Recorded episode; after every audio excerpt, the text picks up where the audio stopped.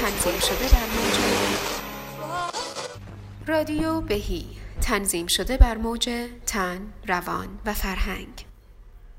برابر است روز و شب. بشود که برابر شویم با خود و با هم. چیست این درخشش رازناک هوا؟ پرتوی یگانه روز ماه شیدی است. بشود که روشن شویم به نور یگانش. و چیست این بوی هشربای شگرف؟ بوی هم آمیزی خاک و خیال. بشود که خیال های روشنمان دانه های خفته خاک را برویاند. رستاخیزیده است جان سبز امروز. نوروز است نوروز.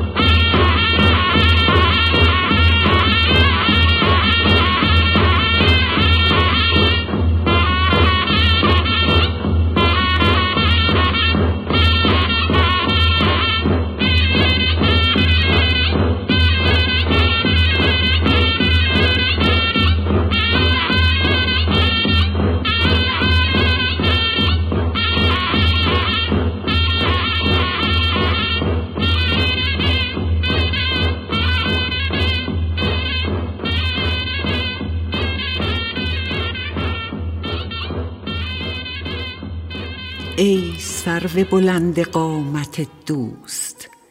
وه وه که شمایلت چه نیکوست. در پای لطافت تو میراد هر سرو سهی که بر لب جوست.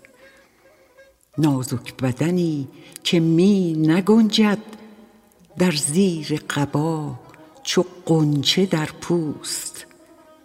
مه پاره به بام اگر برآید که فرق کند که ماه یا اوست.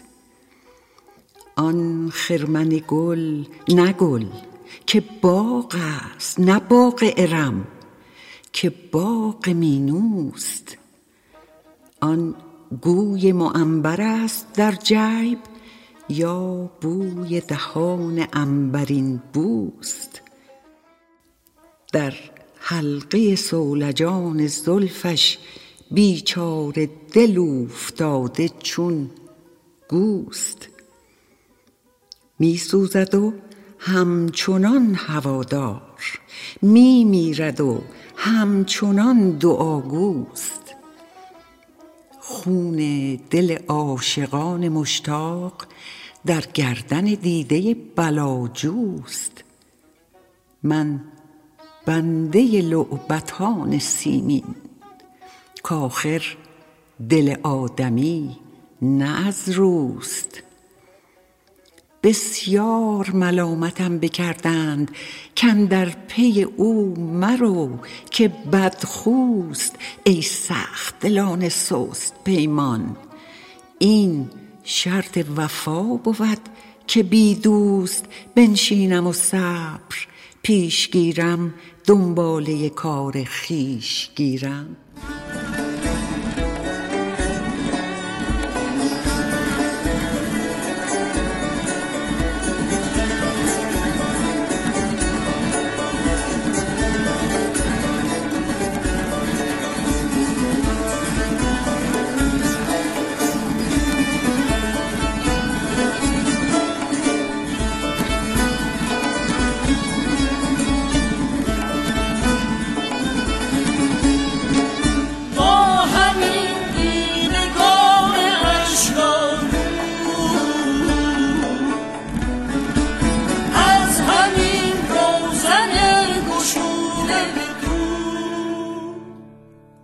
پرستو به گل سبز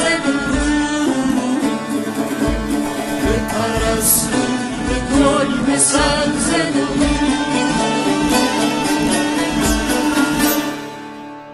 اقتصاد امید گفتار نخست چون امید زهری و تریاقی که دید.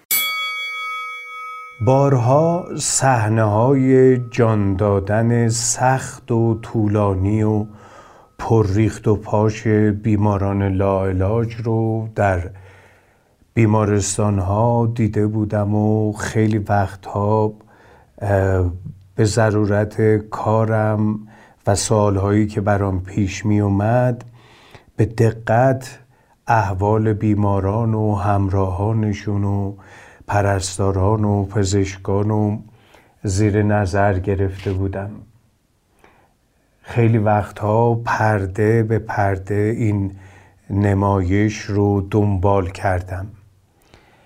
این نمایش از اون نمایش های ملالاور و اصفباره که عملا در پایان نمایش هیچ کس جز بازیگر در تماشاخونه نمیمونه.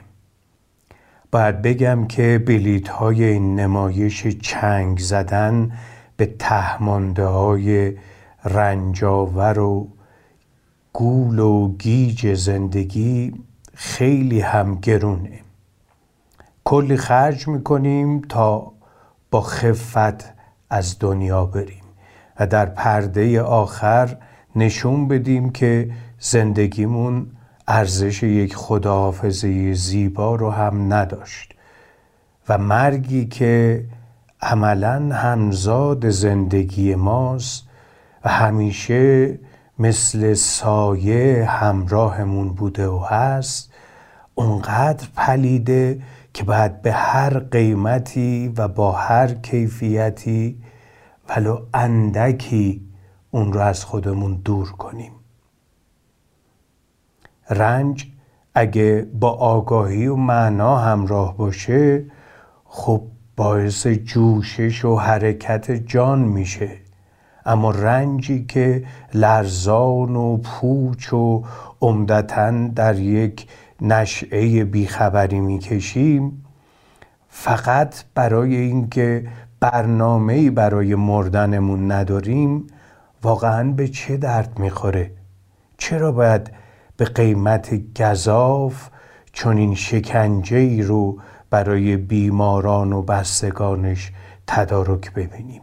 کارگردان این صحنه اسفبار و چون این صحنه های رقتباری که واقعا شعن انسانی رو به زیر می‌کشه در واقع امیده البته این امید دستیارانی مثل احساس گناه و شرم و ترس و همینطور دستیاران دیگه هم داره.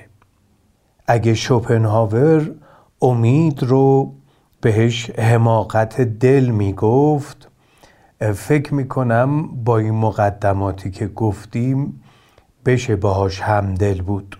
چون امیدهای دروغینی که اینطور به ما رنجهای بی حاصل رو تحمیل می‌کنن واقعا بعد از یک کیفیتی مثل حماقت پدید اومده باشن. این امیدهایی که سعی در ابطال واقعیت ادراک شده ما دارن. امیدهایی که می‌خوان جای واقعیت بنشینن نه اینکه برای واقعیت باشن. واقعا کم هم نیستن.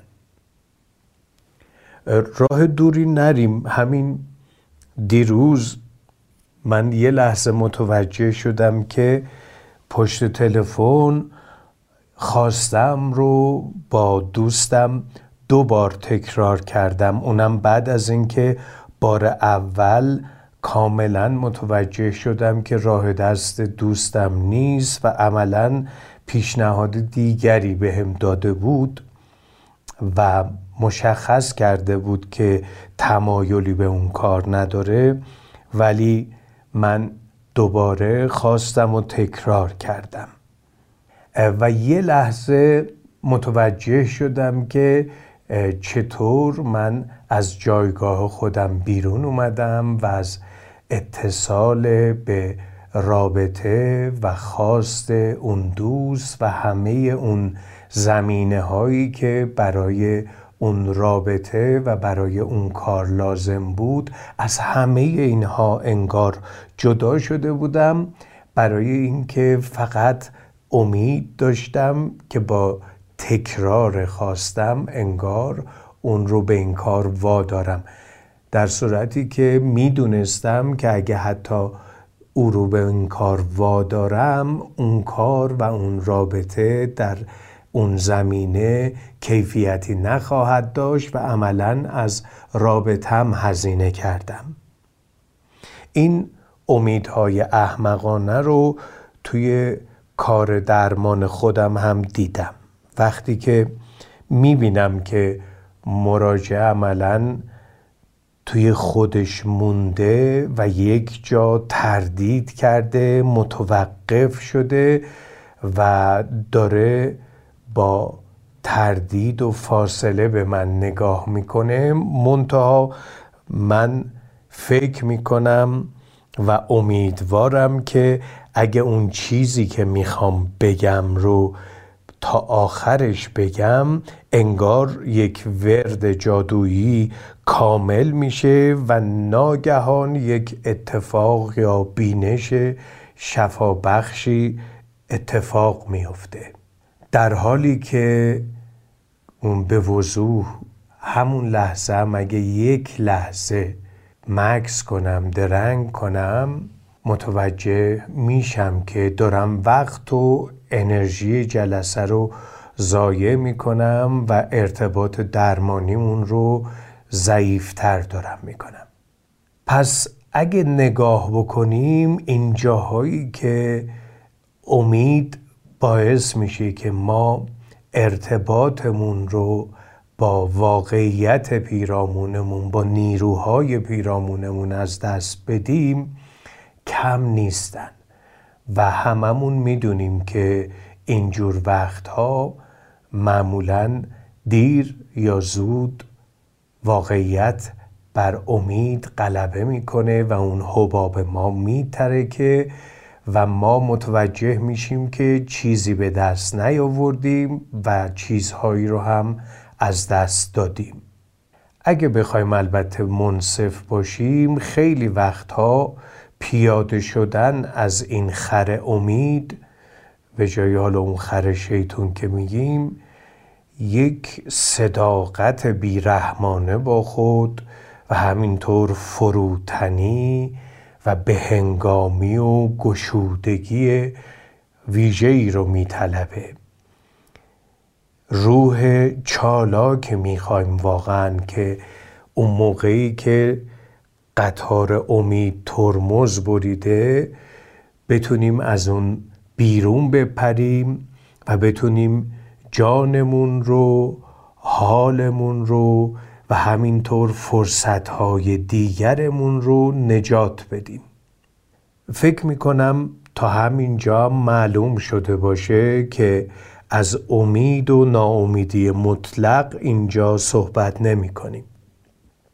هر ناامیدی گویا امید به کامیابی دیگری رو در درون خودش داره مثلا اگه از درمانهای به احتمال قریب به یقین بیهوده سرطانم دست می‌کشم و ناامید میشم و بر کیفیت زندگی و کاهش رنج و افزایش هوشیاری و اینها توی این روزهای آخر عمرم متمرکز میشم برای امیدیه که به انجام کارهای ناتمامی که می‌تونم تمام کنم در این روزها. داشتن روزهای بهتر هرچند کوتاه و همینطور امیدی که به ساختن پایانی زیباتر و باوقارتر برای زندگیم دارم. برای همه این امید هاست که از اون ناامید میشم. اگه از برآورده شدن خواستم دست می‌کشم و ناامید میشم برای امید به رابطه بهترم با دوستمه. اگه از کارگر افتادن تدبیر درمانی هوشمندانم ناامید میشم به خاطر امیدیه که به رابطه درمانی بهتر و فرصتهای آتی دارم. اگه امید رو اعتماد به انتظار مطلوبی بدونیم یعنی اعتماد می‌کنیم به اینکه مطلوبی رو در آینده به دست خواهیم آورد. می‌بینید که همیشه این اعتماد در آغاز انگیزاننده و شورانگیزه ولی این بستر رابطه و زمانه که تعیین می‌کنه که امید جان فضا باشه یا جانکاه باشه. رهایی بخش باشه یا مایه گرفتاری و بردگی باشه. پس امید از این منظر یک کارکرد ذهنیه که می‌تونه سازگار یا ناسازگار باشه بسته به شدت و موضوعش. گاهی به موضوع اشتباهی امید میبندیم و گاهی هم مسئله اشتباه بودن اون موضوع نیست بلکه زیادتر یا کمتر از اونچه که می‌تونه محتمل و سودمند باشه به اون امید میبندیم. پس اگه برخی متفکران از امید راستین و امید دروغین گفتن می‌تونیم اینجا درک کنیم که راجب چی دارن صحبت می‌کنم امیدی که گشوده به واقعیت یا امیدی که در خود مانده است. امیدی که آفریننده در واقعیت یا امیدی که می‌خواد آفریننده واقعیت باشه. امیدی که آرزو اندیشی و خیال اندیشیه یا امیدی که خیال خلاق و در رفتار بهوشیارانه و فروتنانه است با آنچه که هست. پس امید نیروی شگرفی رو به آینده است که مثل تیغ دو دمیه که دمی رو به من داره و دمی رو به دشمن و آنچه که مانع منه. پس قدری نیاز داریم که در تجویز امید مثل هر دارویی احتیاط کنیم و خردمندانه تجویز کنیم. این همه تبلیغات خوش و خرم و آسان و خندان و این همه روانشناسی های زرد بازاری و این همه سیاست پیشگانی که در آغاز مثل قول چراغ ظاهر میشن و در پایان مثل چراغ شکسته ای رها میشن اصلا انگار پروایی از مسمومیت با امید ندارن. وقتی قصه های خلق و سائه دولتمندی ها و شفاها و عشق های یک دقیقه رو به خورد مردم میدیم یعنی اینکه داریم مردم رو با امید مسموم می‌کنیم. گرچه ممکنه یکی دو تا سه تا از هزاران یک آثاری بگیرن به دلیل آمادگی های پیشینی که دارن و ما معمولا دچار خطای شناختی بازماندگانیم و همینا رو خیلی نورافکن میندازیم روش اما تعداد زیادی از امید ناامید میشن. پس نیاز داریم که خیلی با پروا و سنجیده امید رو وارد بکنیم در هر سیستم فردی یا اجتماعی و بترسیم از اینکه حباب سازی بکنیم چون وقتی که این حباب ها بترکه و شکیبایی ها از کف بره و وقار و اصالت مردم هم از دست بره اون وقت هم مطلوب رو از دست دادیم هم اون خودمون رو اون شن انسانیمون رو از دست دادیم. به هر حال این خودش یه ماجرای مفصلیه که فکر می‌کنم بعدا به این دزدان توجه و فروشندگان امید می‌پردازیم. جالب اینه که این زرافت های مربوط به امید ورزیدن رو انگار از هزاران سال پیش حکیمان می شناختن و می دونستن که امید مثل یک دیو نیرومنده که بعد اون رو خردمندانه به خدمت گرفت. شاید قدیمی ترین اندیشه ورزی که درباره امید شده باشه یا لاقل من سراغ دارم ماجرای اون جعبه پاندورا یا درستتر بگیم خمره پاندورا در استوره های یونان باشه. این حکایت رازآمیز اونقدر شگرف و ژرفه که هنوز هم برای ما می‌تونه بسیار الهام بخش و تحمل برانگیز باشه. پس بذارین با هم بخونیمش و ببینیم چی میگه. بوی باران بوی سبزه بوی خاک. شاخه های شسته باران خورده پاک. آسمان آبی و ابر سپید. برگ های سبز بید عطر نرگس رقص باد نغمه شوق پرستوهای شاد خلوت گرم کبوترهای مست نرم نرمک می‌رسد اینک بهار می‌رسد اینک بهار. خوش به حال روزگار.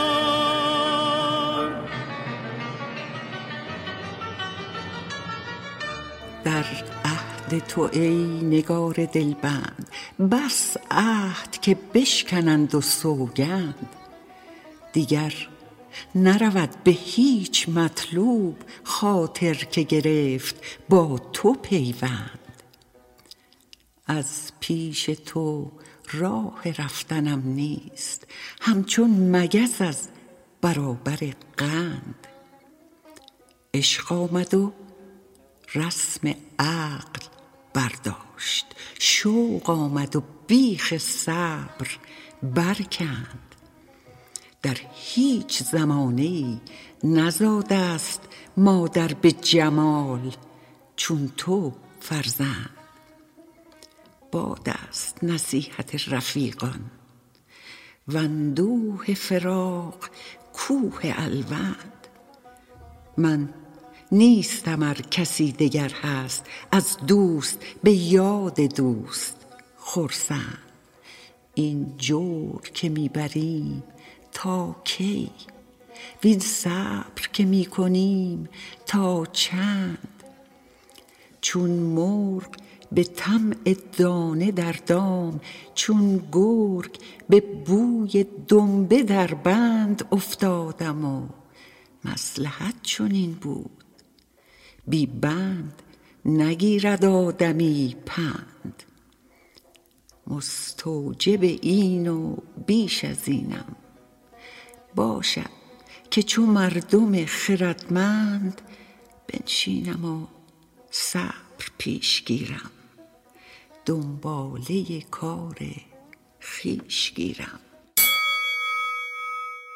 داستان خمره پاندورا از اون جایی شروع میشه که زئوس خداوندگار خدایان به تلافی آتشی که پرومته دزدیده بود از المپ یعنی جایگاه خدایان آتشی که پرومته دزدید و اون رو به انسانها بخشید پاندورا رو به او یا حالا در برخی از روایت ها به برادرش اپیمته پیشکش کرد. پاندورا نخستین زن زمین بود و خود نام پاندورا یعنی همه موهبت ها چون که خدایان همه دست به دست هم داده بودند و هرچی که می‌شد به او بخشیده بودند. یکی آفریده بودش زئوس تعلیمش کرده بود افرودیت بهش زیبایی بخشیده بود یکی دیگه پوشانده بودش به زیبایی یکی دیگه هنرها رو بهش آموخته بود و همینطور اون در واقع حامل همه مهمت ها بود. خب تا اینجا که داستان با هم جور در نمیاد چون قرار بود که زئوس تلافی کنه دزدیدن آتش رو اما به جای تلافی انگار همه موهبت ها رو به پرومته یا حالا برادرش اپیمته بخشیده. اما پیچیدگی این ماجرا رو اگه بخوایم درک کنیم به اونجایی باید نگاه کنیم که پیشتر زئوس امانتی رو به پرومته حالا یا برادرش اپیمته سپرده بود که اون خمره ای بود که همه دیوان در اون محبوس بودند و تلسم شده بودند و بنا بر این بود که هرگز هیچ کس در این خمره رو باز نکنه. با اومدن پاندورا کنجکاویا و چالش ها شروع میشه و بالاخره یک روزی مثل همه قصه های از این دست که ماجرای اول داستان نهی میشه مثل میوه ممنوع یا آدم و حوا بالاخره روزی بیتاب میشه و در خمره رو یا جعبه رو یا هرچی که بوده باز می‌کنه و همه دیوان دیوان آز و خشم و افسوس و حسادت و همه اون, اون چیزهایی که ما در حقیقت رضایل اخلاقی یا حالا به بیانی عواطف واکنشی منفی بهش میگیم. همه این عواطف سرکش رو در واقع آزاد کرد. و تنها یک دیو در خمر موند که الپیس یا همون امید بود. این داستان که من خیلی کوتاه اینجا آوردم پر از نمادها و استعاره های شگرف و پیچیده است و عجیب نیست که خیلی از ادیبان و فیلسوفان و استور شناسان راجبش حرف زدن و تفسیرهایی ازش دادن. بگذارید پس ما هم یه نگاهی به این استوره بندازیم ببینیم که چی داره میگه.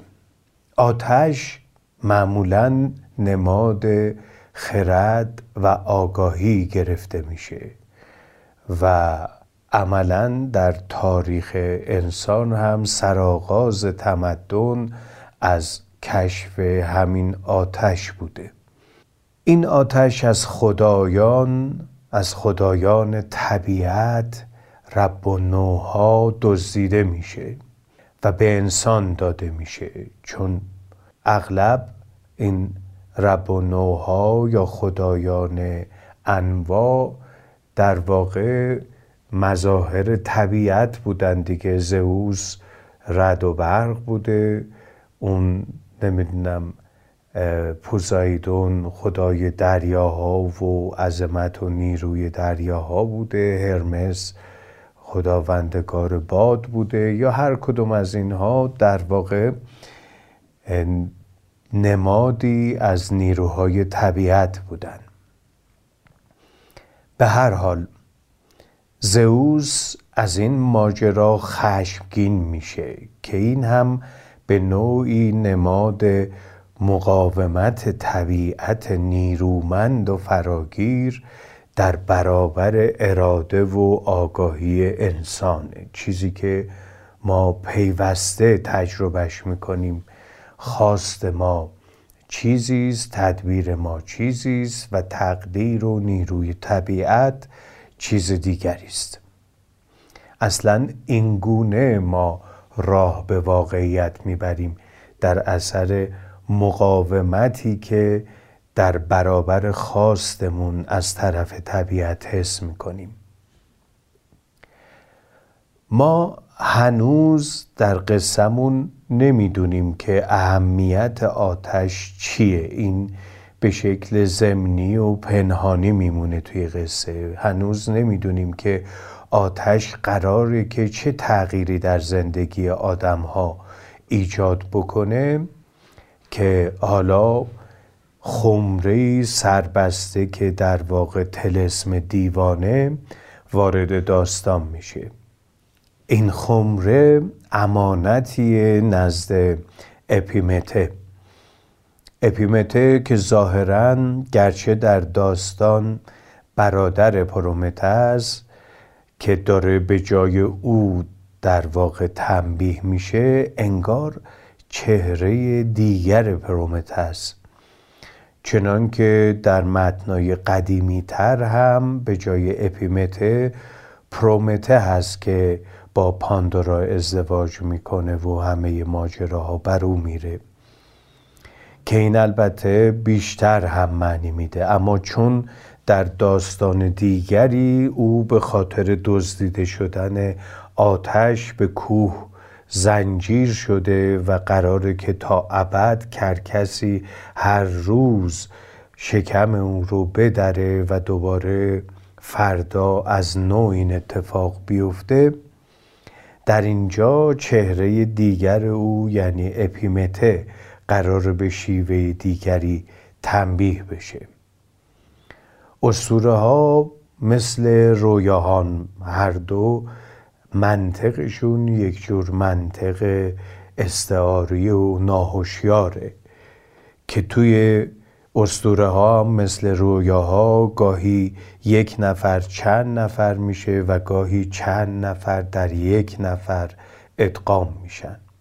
به هر حال آتش دزدیده از طبیعت در پس ماجرا قرار داره و خمره پر از رانه ها و هیجان های سرکش سربسته مونده تا اینکه پاندورا به صحنه وارد میشه.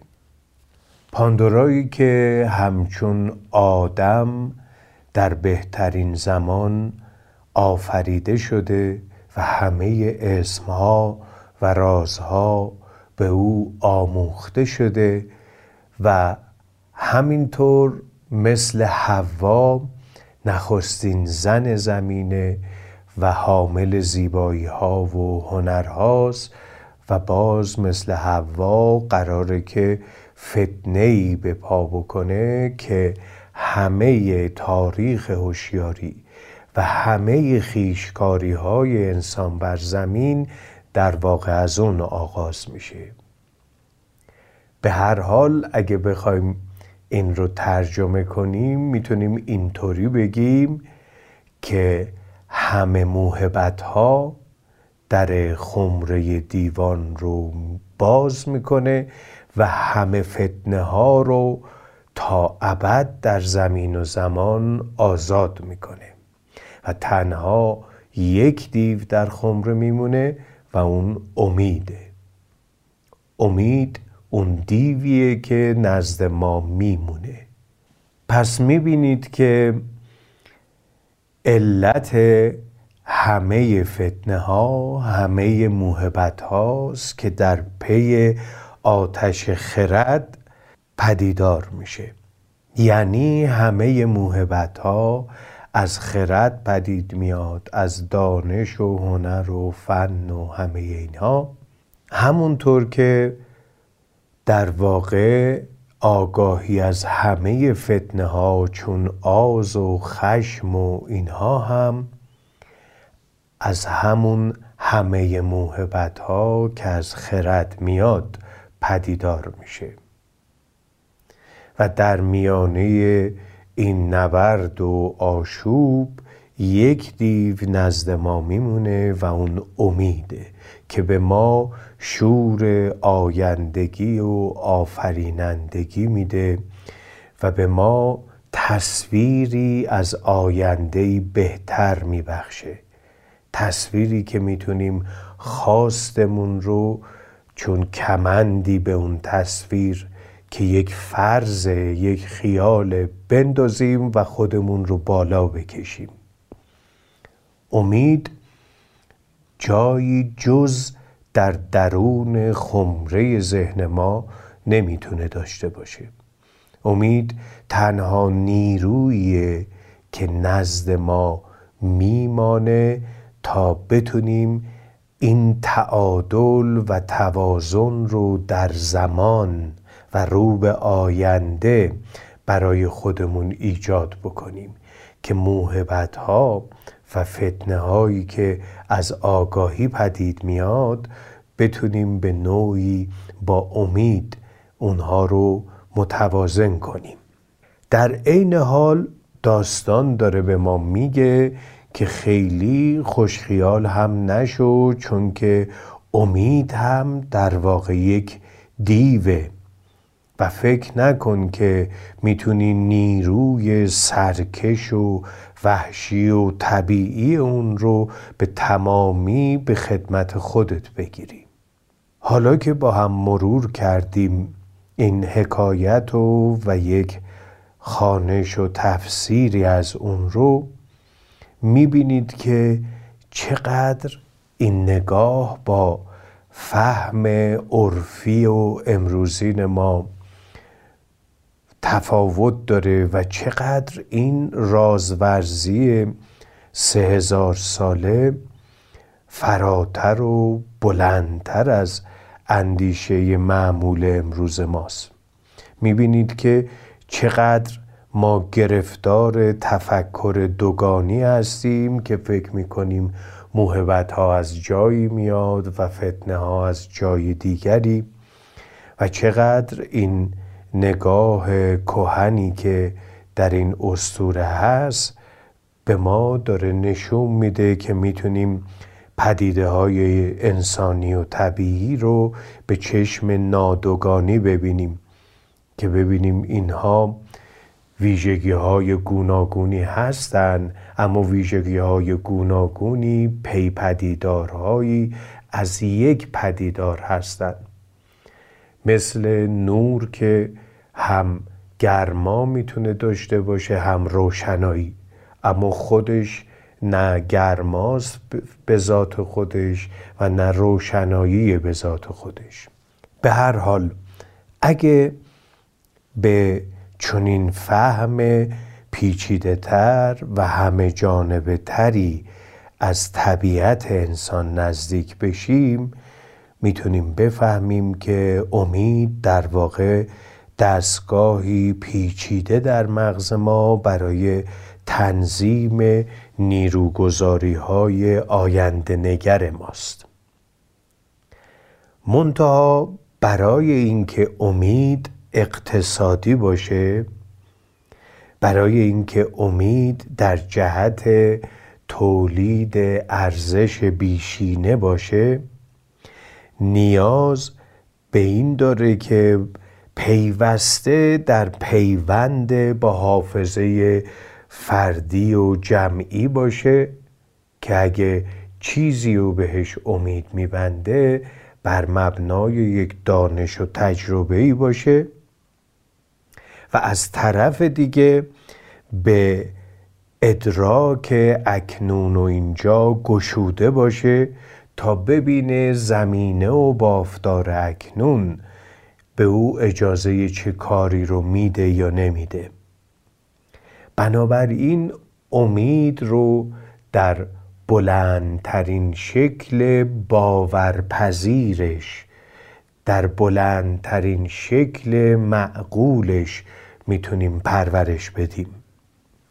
این چونین امیدی می‌تونه دوای دل ما باشه.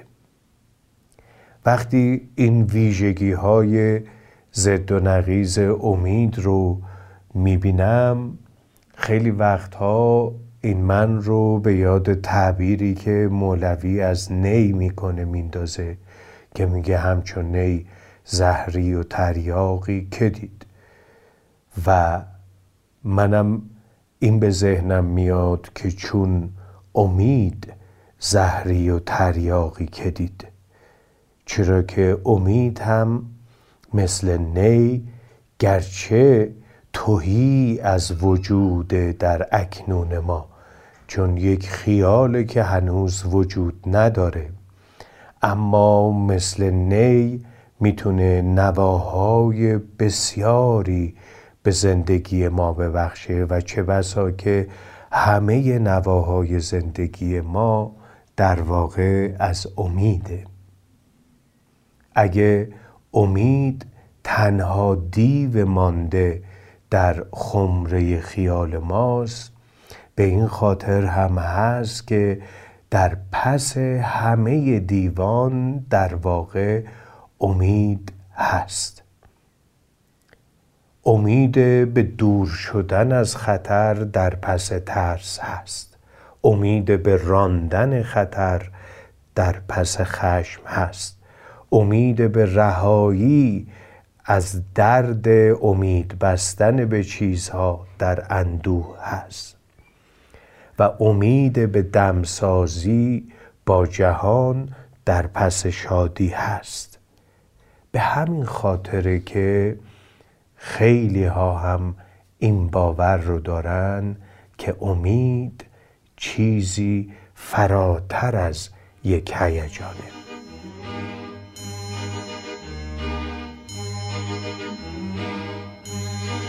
بیایید